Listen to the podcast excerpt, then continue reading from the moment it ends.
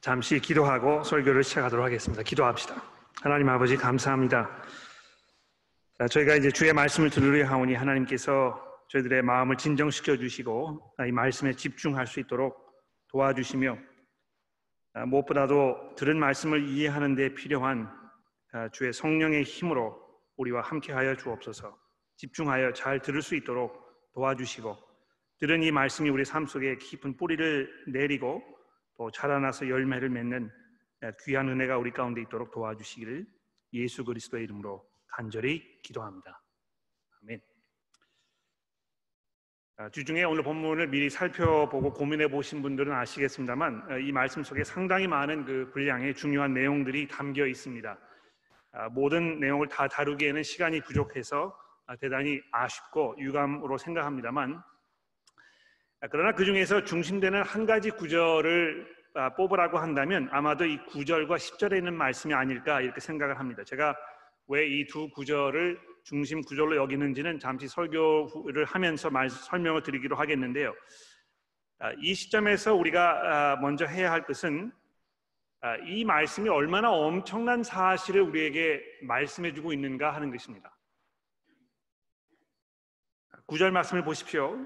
예수 안에는 신성의 모든 충만이 육체로 거하시고 이렇게 되어 있습니다. 즉 우주 만물을 지으시고 보존하시는 이 유일하신 하나님의 그 하나님 되심이 한치도 남김없이 다 예수 안에 있었다는 이런 말씀인데 그렇기 때문에 예수께서 바로 이 유일하신 하나님 그분 자신이셨다는 말씀이시고요. 그리고 더 나아가서 너희도 그 안에서 충만하여졌으니 즉 예수를 믿는 우리도 예수 안에서 충만하여졌다가 우리가 모든 면에서 조금도 부족함이 없다고 이 구절이 말씀하고 있습니다. 이 얼마나 놀랍고 대단하고 엄청난 그런 약속입니까? 예수를 믿는 사람들이라면 예수 안에서 아무것도 부족한 것이 없다는 것입니다. 자, 이 선언이 놀랍고 대단하긴 합니다만 동시에 이것이 몇 가지 오해를 불러일으킬 가능성이 농후합니다. 왜냐하면 우선 이것이 우리들의 현실과 너무 동떨어지게 느껴지기 때문인 것입니다. 그렇죠? 우리가 처해 있는 삶의 현실을 돌아보았을 때 전혀 충만함을 느끼지 못할 뿐 아니라 오히려 늘 무엇인가 부족하게 느껴지는 점들을 떨쳐버릴 수가 없는 그런 부분들이 참 많은 것 같아요. 결혼 생활을 한번 돌아보십시오. 아, 세월이 흐를수록 남편이나 아내와 점점 더 거리감이 느껴져서 아, 다소 기계적이고 매우 건조하게 느껴지는 아, 그런 그 결혼 생활을 살고 있다면 야, 이내 삶이 정말 충만하다 이렇게 이야기하기 아마 어려울 것입니다. 또 이 중년의 위기라도 찾아온 것인지 지금까지 내가 과연 무엇을 하면서 살아왔는가, 내가 무엇을 이루어 놓았는가 이런 질문이 자꾸 머리에 맴돌고 왠지 모르게 허탈함과 공허함을 종종 느끼게 되고 계신지도 모르겠습니다. 이런 분들이 내 삶이 충만하다 이렇게 이야기할 리가 만무한 것이죠. 요즘처럼 경제적 위기가 위기로, 위기로 인해서 일자리에 대한 걱정과 혹시 닥칠지 모르는 이 가정의 경제적인 이 위기를 염려하는 마음 때문에 편안한 마음으로 잠을 들 수가 없는 이런 분들이 우리가 풍성하다, 충만하다 이런 이야기를 들었을 때 별로 그렇게 마음속에 와닿지 않을 것입니다. 게다가 나의 믿음 상태를 좀 돌아보십시오. 역동적이고 생명력 있는 신앙생활을 하고 있다고 말하기 부끄러운 모습으로 오히려 타성에 젖은 아, 그런 모습에 불과하게 여겨지는 아주 나약한 모습으로 살고 있어서 이 충만함과 풍성하다는 성경의 표현은 나의 현실과 너무 거리감이 느껴지는 것처럼 이렇게 생각되고 계시지 않습니까? 나는 왜 충만함을 느끼지 못하는 것인가? 나에게 무슨 문제가 있는 것인가? 내게 무슨 문제가 있는 것인가 하는 의심이 들 수도 있고요. 아니면 성경이 우리에게 이 허튼 약속을 하고 있는 것이 아닌가. 성경이 이 빈 아, 그런 아, 알맹이 없는 이런 내용을 담고 있는 것이 아닌가 이런 오해가 생길 수도 있을지 모르겠습니다. 아, 동시에 그와는 정반대로요. 우리가 예수 안에 이미 충만함을 누리고 있다는 이 말씀은 우리가 지금 이미 누리고 있는 것들에 더 이상 추가하거나 개선할 일이 없고 지금 현재의 상태로 만족하고 거기에 안주해도 괜찮다는 오해를 또 불러일으킬 수 있을지도 모르겠습니다. 이 성경에서 알아야 할 것들은 내가 이제 이미 다 알았다. 아, 우리 교우분들이 이제 그 말씀하신 것 중에 아, 그 절대로 이런 이야기를 어, 듣지 않았으면 좋겠다 하는 아, 그런 내용들이 있는데요. 그 중에 하나가 바로 그것입니다. 내가 이제 알 만큼 다 알았다. 또 교회 생활에 있어서도 산전수전 다 겪으면서 내 신앙은 이미 만족할 만한 수준에 이미 이르렀기 때문에 그 이상은 더 기대하기가 어렵지 않겠는가 뭐 이런 생각을 하실 수도 있겠습니다. 이거를 겉으로 이렇게 이야기하지 않더라도요. 어, 지난 뭐 수년간 자기 삶을 돌아보았을 때 아무런 변화나 또 성장이나 이런 것이 일어나지 않았을 때 왜 그런 것인가? 아, 이 그걸 생각해 보면 아마 마음 속에는 자기 스스로의 이 영적인 상, 상황에 대한 어떤 그 교만함 때문에 그런 것이 있, 지 않을까 이렇게 생각되는 것입니다. 내가 할 만큼 다 했기 때문에 여기에서 더 진전을 하기가 어렵다. 아, 그래서 이미 뭐 그런 면에서 만족을 느끼기 때문에 아, 지금보다 더 간절함과 열심을 가져야 할 필요를 느끼지 못하고 있는지도 모르겠습니다. 아, 바울 사도는 이 골로새 교회 성도들에게 그들이 이미 그리스도 안에서 충만함을 온전히 누리고 있다고 말씀하면서도 동시에 오늘 아침에 모임을 시작하면서 첫 부분에 되돌아보았던 것처럼 그들의 그 지속적인 성장과 성숙을 위해서 기도하고 있지 않습니까? 그렇죠? 즉 그리스도 안에서 지금 현재 누리는 충만함은 이 지속적인 삶의 변화를 수분할 수반할 뿐만 아니고요. 그런 성장과 성숙의 변화를 통해서 더욱더 충만해지는 그런 충만인 것입니다. 아, 이것이 왜 그런 것인가는 이제 잠시 후에 오늘 본문 말씀을 보면서 더 자세히 설명을 드리도록 하겠습니다. 다만 이 시점에서 중요한 것은 우리가 그리스도 안에서 이미 충만하여졌다고 선언하는 이 말씀은 지금 나의 성숙도가 그 정도로 충분하기 때문에 더 이상의 진전은 필요하지 않다는 오해를 불러일으키지 말아야 한다는 것입니다. 세 번째로 아, 바울 사도는요 이미 그리스도인들이 예수 안에서 누려야 하는 이 충만함에 대해서 말씀하면서 우리들에게 이 거짓된 충만함을 약속하는 자들에 대한 경고의 말씀을 주고 있다는 사실을 염두에 두어야 합니다. 아, 거짓된 충만함을 약속하는 사람들은요 보통 이런 식으로 그리스도인들에게 접근하죠. 아, 지금의 방법으로는 현재 무의미하고 무기력하게 느껴지는 영적 상태로부터 벗어날 수가 없습니다. 교회를 옮기시든지 뭐 어, 떤 그 다른 방법 수단을 찾아보아야 할 것입니다. 한 단계 더 업그레이드된 영적 상태로 나아가는 지름길을 내가 알고 있는데 그 방법을 시도해 보는 게 어떻겠습니까? 우리가 보다 성숙한 모습으로 변화되어야 하는 것에는 틀림이 없습니다만 그런 필요에 대해서 지적하는 이들 중에 늘 남은 정죄를 하고 자기 자신은 은근히 높이는 그러면서 그러지 않은 척 꾸며낸 겸손으로 치장한 사람들이 있다고 사도 바울이 오늘 본문에서 경고하고 있는 것을 우리가 이 시간 기억해 보아야 하겠습니다.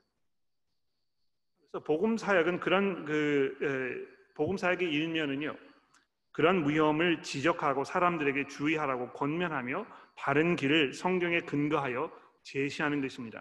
진리를 선포하기 위해서 동시에 진리가 아닌 것을 파헤치고 지적할 필요가 종종 있는 것입니다.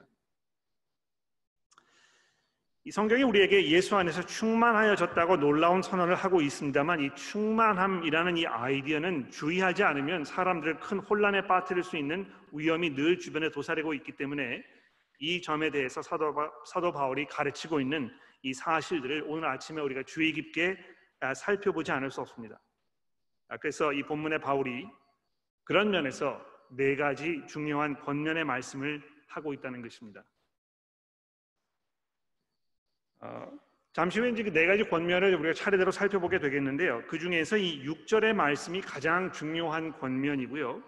나머지 네 가지, 세 가지, 그 8절과 16절, 18절에 있는 이 세 가지 말씀은 이 6절에 있는 이 권면의 말씀에 대한 어떤 보충 설명이기 때문에 우선 이 6절의 말씀에 우리가 집중해 보고 나머지 세 가지 권면은 보다 간략하게 생각을 해 보도록 그렇게 하겠습니다. 여러분 6절 말씀을 보시겠습니까? 그러므로 너희가 그리스도 예수를 주로 받았으니 그 안에서 행하되 명령조로 되어 있는 것입니다. 그 안에서 행하십시오. 아, 그이 그 원문에는 그 안에서 이제 걸어가십시오 이런 그 동사를 사용하고 있는데 이 걸어간다는 말은 이제 그, 그 안에 산다는 그런 말, 말이죠. 그 안에 뿌리를 박으며 세움을 받아 교훈을 받은 대로 믿음에 굳게 서서 감사함을 넘치게 하라. 이 바울 사도의 첫 번째 권면은 무엇입니까? 예수께서 나의 주님이시라고 고백한 그대로 계속해서 그분을 주님으로 고백하며 살아가라는 권면입니다. 여러분 신앙생활은 예수를 구주로 고백한 데서 시작하여 한평생 예수님을 주님으로 모시고 사는 것이며 마지막 순간까지 예수께서 나의 주님이시라고 고백하며 끝을 맺는 것입니다.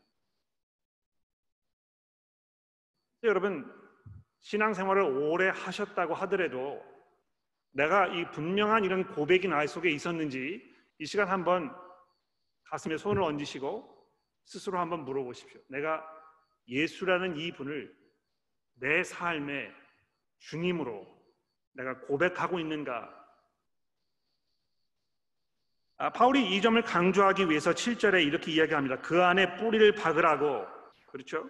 그래서 그리스도 외에 다른 어떤 것들에 기반을 두려고 하지 말라고 권면하고 있는 것입니다.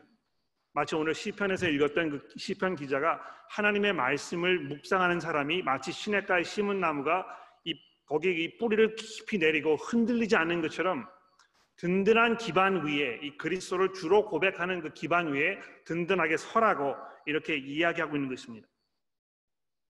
처음 시작한 그 위에 마치 기둥이 세워지고 벽돌이 쌓아지고 지붕이 얹혀지는 것처럼 바로 그 고백, 예수께서 나의 주님이시라는 그 고백으로부터 벗어나지 말라고 권면하고 있습니다. 왜 그렇습니까? 바로 이 예수 안에서만 우리가 온전한 충만함을 누릴 수 있기 때문입니다.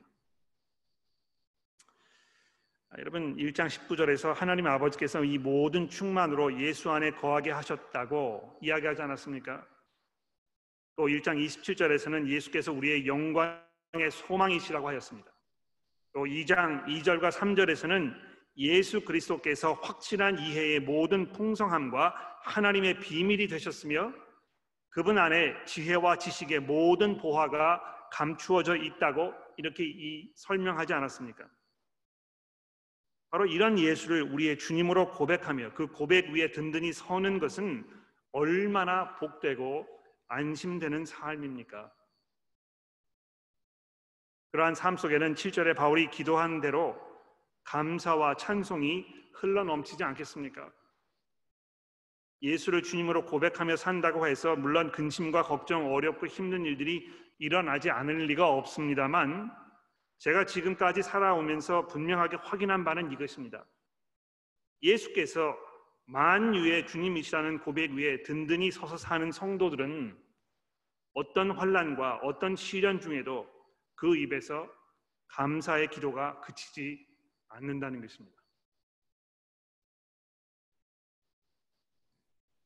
예수에 대한 우리의 고백과 이 감사의 생활은 서로 밀접하게 연결되어 있어서 오늘 6절과 7절에서 사도 바울은 우리가 예수를 주님으로 고백하며 사는 삶의 이 모습의 한 면은 하나님을 향한 감사가 입에서 그치지 않고 흘러 넘치는 삶이라고 말씀하고 있습니다. 아, 감사해야 할 것들을 생각하면 생각할수록 예수께서 나의 삶에 정말 주님이시라는 사실이 점점 마음속에 분명하여지고 그런 와중에 믿음은 더더욱 견고해지는 것입니다. 이 감사하는 훈련을 해보십시오. 내가 어떤 면에서 하나님의 은혜 가운데 있는 것인가? 어떻게 하나님께서 나를 지키시고 인도하시며 내 삶에 변화를 일으키셔서 내가 정말 이 하나님을 기쁘시게 하는 이런 삶을 살도록 나를 이끄시고 계시는 것인가? 이런 걸 생각해 보았을 때 이 마음속에 깊은 감사가 우러나는 것입니다.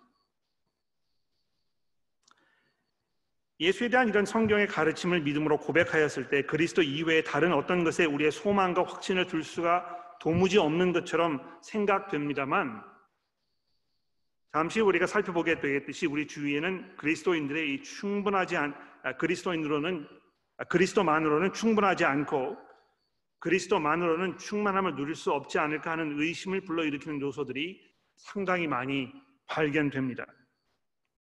다행히도 바울은 우리가 그런 것들에 사로잡히기 이전에 미리 우리들에게 그런 위험 요소들에 대해서 경고를 해주고 있기 때문에 오늘 그 그것들이 과연 무엇인지 이 시간 잠시 돌아보도록 하겠습니다. 자, 이 첫 번째 권면에 근거해서 이제 세 가지 권면을 사도 바울이 하고 있는데요. 이 8절 말씀에 누가 철학과 헛된 속임수로 너희를 사로잡을까 주의하라. 이렇게 두 번째 권면이 있습니다. 세 번째 권면은 16절에 그러므로 먹고 마시는 것과 절기와 초기하루나 안식일 이후로 누구든지 너희를 비판하지 못하게 하라. 이렇게 세 번째 권면이 있고요. 그리고 마지막 네 번째 권면인 28절의 말씀에는 아무도 꾸며낸 겸손과 천사 숭배를 이유로 너희를 정죄하지 못하게 하라. 이렇게 계속해서 예수를 주님이라고 고백하며 사는데 방해가 될 수 있는 장애물들과 위험들에 대해서 사도 바울이 경고하고 있는 것입니다. 자, 이 위험들을 차례대로 한번 생각해 보도록 합시다.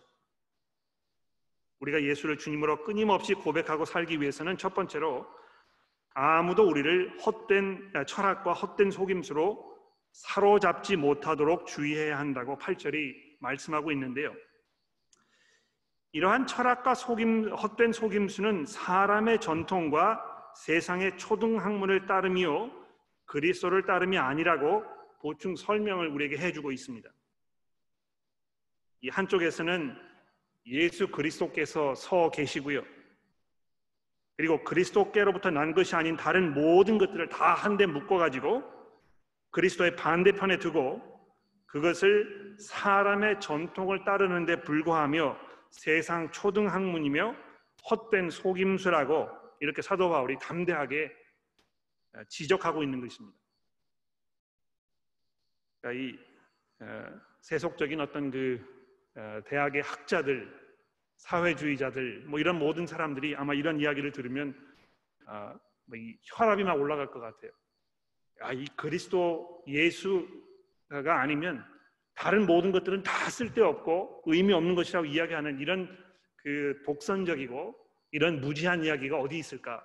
아마 이래서 그리스도인들이 세상에서 욕을 먹는 것인가 보다 이렇게 아마 이야기를 할지 모르겠습니다. 근데 보십시오. 그리스도께로부터 온 것이 아니면 그리스도에 관한 것이 아니면 그것은 결국 사람들로부터 유래했다는 이 말씀 들어보십시오. 그렇지 않습니까? 그런데 사람으로부터 유래한 것이라면 인간이 유한적인 존재인 것처럼 그 모든 것들도 영원할 수 없는 이 한정적인 그 유효 기간을 가지고 있을 뿐인 이 세상의 학문에 불과하다는 말씀입니다. 그렇죠?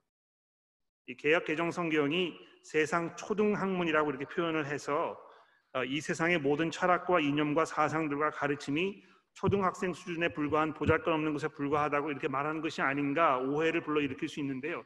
여기 초등학문이라는 말은 가장 기본적인 기반을 다져주는 뭐 그런 뜻입니다. 그러니까 기초가 되는 학문이라는 것이죠. 그런데 이 바울 사도가 여기서 그런 인간의 생각과 철학과 사상들은 쳐다볼 가치조차도 없는 쓸데없는 것이라고 여기지 말라고 여기지 말라고 하는 것이 아니고요. 그런 것들에 대해서 사로잡히지 말라고 경고하고 있습니다. 사로잡히지 말라고 해서 그것들을 쳐다보지도 말고 이해하려고 살펴보지도 말고 그것들과 대화하지도 말라는 뜻이 아니고요. 그리스도를 포기하고 거기에 전념하지 말아야 한다는 뜻입니다. 사실 오랜 시간과 경험, 사색, 사색과 연구를 통해서 얻은 문명과 그것들로부터 일어난 사상과 철학과 이념과 논리들은 나름대로 이 세상의 단편적인 면들을 관찰하고 설명하고 이해하는 데 매우 유용합니다. 이 공자의 논어를 읽어보면 그 속에 우리 성도들도 수긍할 수 있을 만한 말씀들이 분명히 많이 있습니다.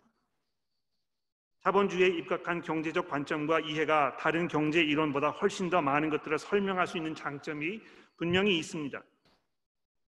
민주주의 체제는 지금까지 인간이 고안해낸 사회 구조 중에서 가장 뛰어난 체제임에도 불, 아, 틀림이 없습니다만 그렇다고 해서 민주주의가 인간의 모든 문제를 해결해 줄 수는 없다는 것입니다. 마치 어떤 그 민주주의를 지켜 나가는 것이 이 세상의 모든 문제를 해결해 줄 것인 것처럼 그리스도인들이 여기에 생각하여 거기에 모든 것을 다 걸고 어떤 정치적인 행위에 뛰어드는 것이 얼마나 어리석은 것인지에 대해서 우리가 생각해 볼 필요가 있다는 것입니다. 사실 인간이 만들어낸 모든 것은 그것이 어떤 것들인지 간에 유한적이고 제한적입니다만 우리가 주님으로 고백하는 예수에게는 신성의 모든 충만이 육체로 거하시며라고 구절에 말씀합니다. 그분은 모든 인간의 모든 권세와 능력 위에 계셔서 모든 통치자와 권세의 머리시라고 10절에 말씀하고 있습니다. 이분의 다스림은 인간의 다스림처럼 제한적이고 부분적이지 아니하고 이 세상에 있는 모든 것들, 모든 권세들, 심지어는 예수를 구주로 고백하지 아니하는 사람들마저도 다 예수의 다스림 가운데 있다는 것입니다. 그 누구도 그분의 통치와 그분의 권세에서 벗어날 수가 없는 것입니다.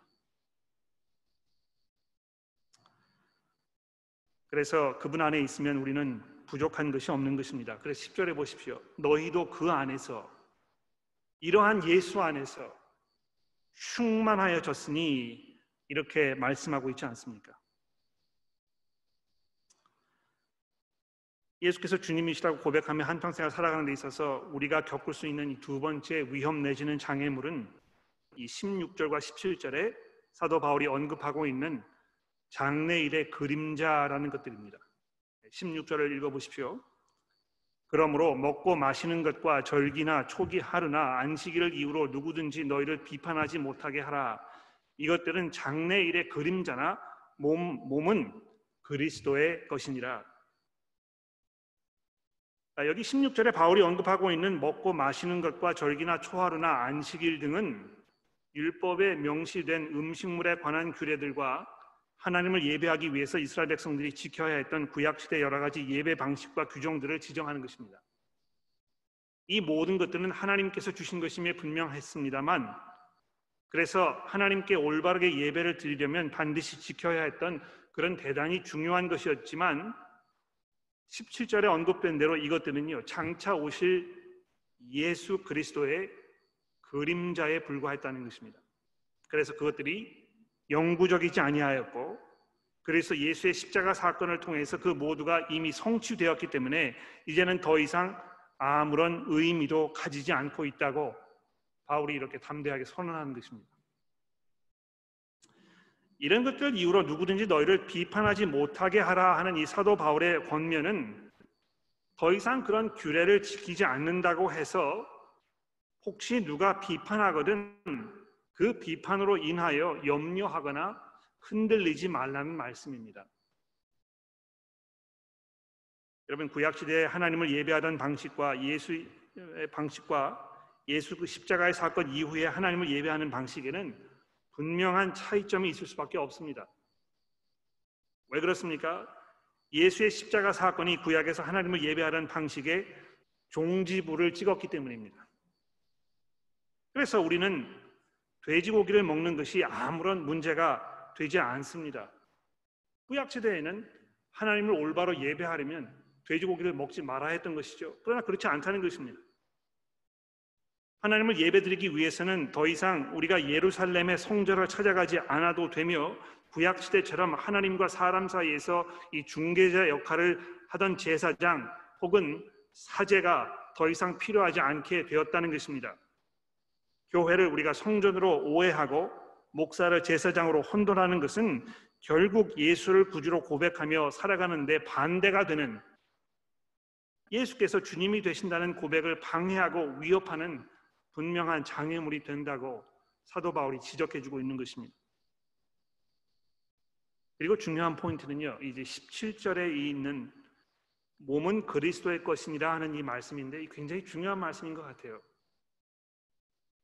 여러분 여기 몸이라는 단어는요, 이 그림자라는 단어와 대조되어서 어떤 그 실체적인 무엇, 그림자는 이제 그 형상만 있는 것인데 아, 이 몸이라고 했을 때 어떤 그 실제적인 무엇 이것을 의미하는 이해로 예, 예, 그런 의미로 이해되어야 한다는 의도에서 세번역 성경은 실체라는 단어를 사용해서 번역해 놓았습니다만 원문에는 분명히 몸이라는 단어가 등장하고 있습니다. 개혁 개정 성경이 잘 선택을 하였는데요. 여러분 기억나시는지 모르겠습니다. 이 바울 사도가 이미 골로새 앞부분에서 몸이라는 단어를 여러 번 사용하지 않았습니까? 그렇죠? 1장 18절에 보십시오. 그리스도께서 그분의 몸인 교회의 머리시라고 이렇게 이야기하였고 또 1장 22절에서는 하나님께서 그리스도께서 자신의 몸으로 당하신 죽음을 통하여 이 세상 모든 만물을 자신과 화해시키셨다고 말씀하면서 이 몸이라는 단어를 통하여 무엇을 강조하고 있습니까? 바로 그리스도께서 하나님께서 하신 모든 일들의 중심이시라는 사실을 강조하고 있는 것입니다. 그러니 이 실체를 놔두고 그림자에 불과한 것들에 집중하면서 마치 그것들을 통해서 어떤 영적 충만함을 누리려는 실수를 저지르지 말아야 할 것입니다. 여러분 이 교회를 오셨을 때, 아, 이 교회에 뭐 그 소위 말하는 예배 드리는 예식이 좀 너무 허술하다. 뭐 이렇게 특별한 어떤 그 엄숙하고 또 잘 짜여진 아, 그런 예식처럼 이렇게 느껴지지 아니하고 너무 이렇게 캐주얼하고 뭐 이런 것이 아닌가 아, 그걸 통해서 우리가 어떤 그 영적 충만함을 과연 누릴 수 있겠는가 아, 이렇게 이제 오해를 할 수가 있겠는데요. 그런 모든 것들이 그림자에 불과하고 실체는 예수 그리스도 안에 있다는 것을 잘 한번 생각해 봐야 할 것입니다. 예수께서 주님이시라고 고백하며 한평생을 살아가는 데 있어서 우리가 겪을 수 있는 이 세 번째 위험은 18절과 19절에서 다음과 같이 언급하고 있습니다. 18절을 보십시오. 아무도 꾸며낸 겸손과 천사 숭배를 이유로 너희를 정죄하지 못하게 하라. 그가 그 본 것에 의지하여 그 육신의 생각을 따라 헛되이 과장하고 그 머리에 붙들지 아니하는지라 온 몸이 머리로 말미암아 마디와 힘줄로 공급을 받고 연합하여 하나님이 자라게 하심으로 자라느니라. 여기 이 꾸며낸 겸손과 천사 숭배 등을 예로 들고 있습니다만 사도 바울이 말하려고 하는 그 위험의 본질은 이 18절 중간 부분에 등장하는 그가 본 것에 의지하여라는 이 표현입니다. 아, 이 구절은 번역하는데 약간의 어려움이 있기 때문에 여러 영어 성경 그, 그 번역본을 보아도 아, 이것이 서로 각기 번역되어 있다는 것을 아마 여러분 확인해 보실 수 있을 것 같아요. 그런데 이 기본적인 의미는 무엇입니까? 아마도 환상을 보는 것과 같은 소위 말하는 이 영적 체험을 말하는 것 같습니다. 그리고 그런 것들로 인해서 그 육신의 생각을 따라 헛되이 과장한다고 18절 마지막 부분에 되어 있는데요. 그것은 기본적으로 이 교만하게 된다는 의미입니다. 아, 고린도전서 1장 8장 1절에 보면 우리가 다 지식이 있는 줄 아나 지식은 교만하게 하여 이렇게 번역이 되어 있는데 이 구절에서도 똑같은 단어가 사용되어 있습니다. 여러분 보십시오. 이 일반인들은 경험하지 못한 어떤 그 영적인 체험, 방언이라든지 환상이라든지 뭐 황홀한 느낌이라든지 소위 말하는 어떤 그 영적인 은사라든지 이런 것들이 사람들을 교만하게 만드는 그런 위험이 다분한 것입니다. 사도 바울이 예를 들어보십시오. 고린도후서 12장 7절에서 사도 바울이 이렇게 얘기하지 않았습니까? 자기가 다른 사람들은 경험할 수 없는 놀라운 그런 계시를 내가 하나님께로부터 받았다고 여기 그래서 뭐 이 셋째 하늘에 자기가 올라갔다고 이렇게 이야기하고 있는데 그게 뭘 말하는지에 대해서는 우리가 분명히 알 수 없습니다만 그런 것을 통해서 받은 자기 그 계시가 너무 크기 때문에 하나님께서 그를 자만하게 하지 아니하시려고 어떻게 하셨다고요? 그 육체에 가시를 두셨다고 하지 않았습니까? 그러한 경험들이 오히려 그리스도를 의지하고 그분을 더욱 그분께 더욱 겸손함으로 나아가도록 하지 아니하고 오히려 머리가 되신 그분으로부터 떨어져 나와서 스스로 서겠다는 마음을 들도록 한다면 무엇인가 대단히 잘못되고 있는 것입니다. 그래서 이 18절 맨 앞부분에 바울은 꾸며낸 겸손이라는 표현을 사용하고 있습니다. 그렇죠? 실제로 겸손하지 않으면서 겸손한 척 하는 사람이 왜 그렇게 될 수 있는지 한 가지 이유를 설명하면서 어떤 이 신비한 영적 경험들을 말하고 있는 것입니다. 이런 모든 것들을 통틀어서 다시 한번 20절과 23절에서 이제 이렇게 결론을 내리고 있습니다. 제가 읽어볼게요. 너희가 세상의 초등학문에서 그리스도와 함께 죽었거든 어찌하여 세상에 사는 것 같이 규례에 순종하느냐? 뭐 붙잡지 말고 맛보지도 말고 만지도 말라 하는 것이니 이 모든 것들은 한때 쓰이고 없어지리라. 사람의 명령과 가르침을 따르느냐? 이런 것들은 자의적 숭배와 겸손과 몸을 괴롭게 하는 데는 지혜 있는 모양처럼 보이나 오직 육체에 따르는 것을 금하는 데는 조금도 유익이 없느니라. 여러분 우리를 성숙하게 하지 못하고 만족하도록 돕지 못하며 그리스도의 충만함을 누리도록 돕지 못하는 이 백해 무익한 것들에 좌지우지되거나 그것들에 사로잡힌 바 되지 말고 하나님의 신성이 충만하게 거하시는 예수 그리스도 그분께로 나아가서 그분을 붙들고 그분을 의지하며 계속해서 그분이 내 삶의 주님이 되신다고 믿음으로 고백하며 살아가는 것이 영적인 충만함 가운데 사는 지름길인 것입니다. 그러면서 이 그리스도 안에 누리는 이 충만함에 대하여 몇 가지 굉장히 중요한 이야기를 하고 있는데 시간이 좀 지났습니다만 중요하기 때문에 제가 조금 더 설명을 드려보도록 하겠습니다. 10절로 아, 넘어가 아, 돌아가 보십시오.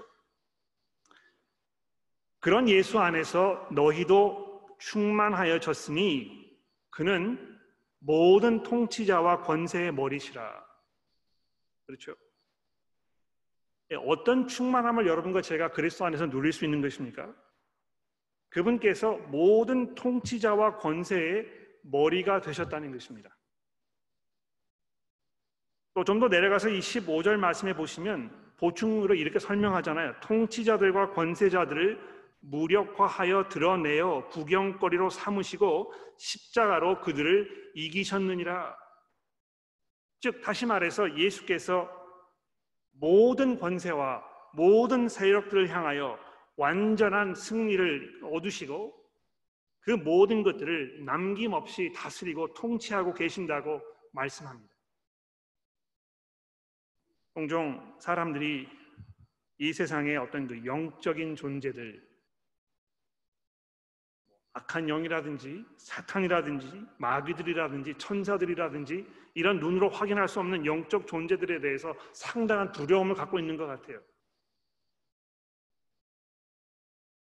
그러나 그 모든 것들이 예수 안에서 무장 해제가 되고 그 모든 파워와 힘을 다 잃어버리고 마치 이빨 빠진 사자처럼 아무런 손도 쓸 수 없는 무기력하게 된 그런 존재들이라고 이야기합니다. 어떤 사람들은 이렇게 이야기해요. 그래서 예수께서 부활하셔서 세상을 통치하는 주로 군림하고 계시는데 세상에 너무 많은 사람들이 아직도 예수를 주로 고백하지 아니하고 예수님을 대항하여 마치 자기가 자기 삶의 주인인 것처럼 살고 있기 때문에 어, 예수님은 이 온 세상을 다 통치하고 다스리는 것은 아닌가 보다. 그저 그분의 그 통치와 다스림은 그분의 그 능력과 이 권세는 믿는 사람들에게만 효력을 발휘하는 것이구나. 이렇게 착각을 할 수 있을 것 같아요. 그러나 성경이 그렇게 이야기하지 않습니다. 그렇죠? 모든 통치자들과 권세들을 무력화하여 드러내어 하나님께서 그들을 구경거리로 삼으시고 십자가로 그들을 다 이기셨다고 이렇게 이야기하지 않습니다. 이 얼마나 놀라운 충만인지 모릅니다. 뿐만 아닙니다. 11절로 넘어가 보십시오. 또 그 안에서 이 예수 안에서 너희가 손으로 하지 아니한 할례를 받았으니 곧 육의 몸을 벗는 것이요 그리스도의 할례니라 너희가 세례로 그리스도와 함께 장사되고 또 죽은 자들 가운데서 그를 일으키신 하나님의 역사를 믿음으로 말미암아 그 안에서 함께 일으키심을 받았느니라. 또 범죄와 육체의 무할례로 죽었던 너희를 하나님이 그와 함께 살리시고 여기 보십시오. 느닷없이 사도 바울이 여기 할례와 세례의 문제를 이야기를 하고 있어서 이게 좀 왜 이런 이야기를 하는 것인가 궁금해 하실지 모르겠는데요. 기본적으로 여기 이 11절과 12절, 13절에 등장하는 이 할례와 세례의 기본적인 의미는 무엇입니까? 죽음과 부활을 말하는 것입니다. 여기 이 할례를 받았다는 것은요. 보충 설명으로 뭘 이야기하고 있습니까? 육의 몸을 벗는 것이요. 이렇게 돼 있잖아요. 그렇죠? 여러분 구약 성경에서 할례를 할 때 몸의 일부를 잘라내지 않았습니까? 그런데 그것은 구약 시대에 손으로 한 할례에 불과하고요. 그리스도의 할례는 무엇입니까? 우리 이 죄로 물들어 있는 이 온 육체가 완전히 절단되어서 잘려 나아가는 죽어버리는 이것을 말하는 것입니다. 또 여기 이, 이 예, 세례라는 말이 등장하고 있는데 우리가 이제 이 세례라는 말을 들을 때마다 금방 머릿속에 이 물로 머리를 적시는 그 물 세례를 생각할 수 있는데 성경이 이 세례라는 단어를 꼭 그런 방법으로만 사용하지 않는다는 것을 여러분 기억할 필요가 있습니다. 마가복음 10장 38절에 보십시오. 예수께서 뭐라고 말씀하셨습니까? 자기를 찾아와 가지고 자기들에게 아, 예수의 그 오른편과 우편에 앉게 해달라는 이런 그 어, 요구를 한 제자들에게 예수님 뭐라고 말씀하셨습니까? 내가 마시는 잔을 너희가 마실 수 있으며 내가 받는 세례를 너희가 받을 수 있느냐? 여러분 여기서 말씀하는 이 세례가 무엇입니까? 예수님의 죽음을 의미하는 것이잖아요. 그렇죠? 그래서 너희가 세례로 그리스도와 함께 장사되고 죽은 자들 가운데서 그를 일으키신 하나님의 역사를 믿음으로 말미암아 그 안에서 너희가 일으키심을 받았느니라. 또 13절에 범죄와 무, 육체의 무할례로 죽었던 너희를 하나님이 그와 함께 살리셨다는 것입니다. 여러분 그리스도 안에서 우리가 어떤 충만을 누리는 것입니까? 새로운 생명을 누리는 것입니다. 더 이상 썩어 없어지는 제한적이고 한정적이어서 그저 고통과 이 그 어려움 속에서 신음하는 그 옛 삶의 모습에서 벗어나 영원한 하나님의 나라를 소망하며 거기를 바라보고 사는 이 천국의 시민으로서의 새 생명을 이제 우리가 얻게 되었다는 것입니다. 신분의 변화가 일어났다는 것을 우리에게 강조해 주고 있지 않습니까? 또 더 나아가서 13절에 보십시오. 우리의 모든 죄를 사하시고 우리를 거스리고 불리하게 하는 법조문으로 쓴 증서를 지우시고 제하여 버리사 십자가에 못 박아 버리셨다는 것입니다. 이 완전한 용서를 말씀하는 것이죠. 여러분 보십시오. 우리가 지금까지 저질렀던 모든 하나님을 향한 그 죄를 다 적어놓은 그 목록이 있다고 생각해 보세요. 그게 책 한 권으로 뭐 충분하겠습니까? 그런 문서가 있었는데요. 하나님께서 어떻게 하신 것입니까? 그거를 다 지우셔서 백지장으로 만드신 후에 이것이 백지장이 되었다는 것을 증명해 보시기 위하여 십자가 위에 모든 사람들이 볼 수 있도록 그래서 거기에 더 이상 아무런 죄목도 적혀져 있지 않다는 것을 하나님께서 온 천하에 분명하게 드러내셨다는 것입니다. 그런 면에서 여러분과 제가 충만해진 것입니다. 여러분 삶 속에 충만을 느끼지 못하고 계십니까? 내가 뭐 어떤 면에서 충만한가? 내가 경제적으로, 정신적으로, 관계에서 많은 어려움을 겪고 있고, 그래서 내가 정말 우울하고 힘들고 걱정과 근심 속에 살고 있는데 무슨 충만하다는 것인가? 여러분들이 그렇게 느끼고 계신다면 잠시 숨을 고르시고 사도 바울이 오늘 본문에서 여러분과 저에게 말씀하는 이 이야기를 곰곰이 들어보십시오. 하나님의 모든 신성이 예수 그리스도 안에 거하시고 너희도 그 안에서 충만하여 졌느니라. 물론 이 땅에 사는 여러분과 제가 이 실체와 그 실체를 느끼는 우리의 이 경험 이것이 일치하지 않을 수 있습니다. 아, 우리가 느끼는 어떤 그 우리의 그 감정이라든지 감성이라든지 아, 이 사물을 바라보는 어떤 그 시각이라든지 이런 것들이 아직도 죄의 문제로 인하여 좀 타고 분명하지 아니하고 이것이 제대로 작동하지 않아서 실체를 제대로 바라보지 못하는 이런 상황 속에 있다는 것을 우리가 인정해야 할 것입니다. 중요한 것은 내가 지금 어떻게 느끼고 있는 것인가 하는 것이 아니고요. 하나님께서 여러분과 저에게 그리스도 안에서 무엇을 선언하셨는가, 무엇을 약속하셨는가, 이것을 분명하게 이해하는 것입니다. 그리스도 안에서 비록 내가 지금 우울증으로 고민하고 있다고 해도 비록 내가 육체적인 어려움을 겪고 있다고 해도 비록 내가 이 사람들이 말하는 행복한 그런 삶을 아직 누리고 있지 못하다고 해도 그리스도 안에서 우리가 이미 충만하여졌다는 이 하나님의 약속 가운데에서 우리가 이 기쁨과 인내로 오래 참음으로 하나님의 나라를 소망하며 살아가게 되기를 간절히 기도합니다. 기도하겠습니다. 하나님 아버지 감사합니다. 죄로 죽었던 저희들을 그 죄 가운데 남겨두지 아니하시고 예수 그리스도와 함께 죄에 대하여 죽게 하시고 그 안에서 우리를 일으켜 새 생명을 주시니 감사합니다.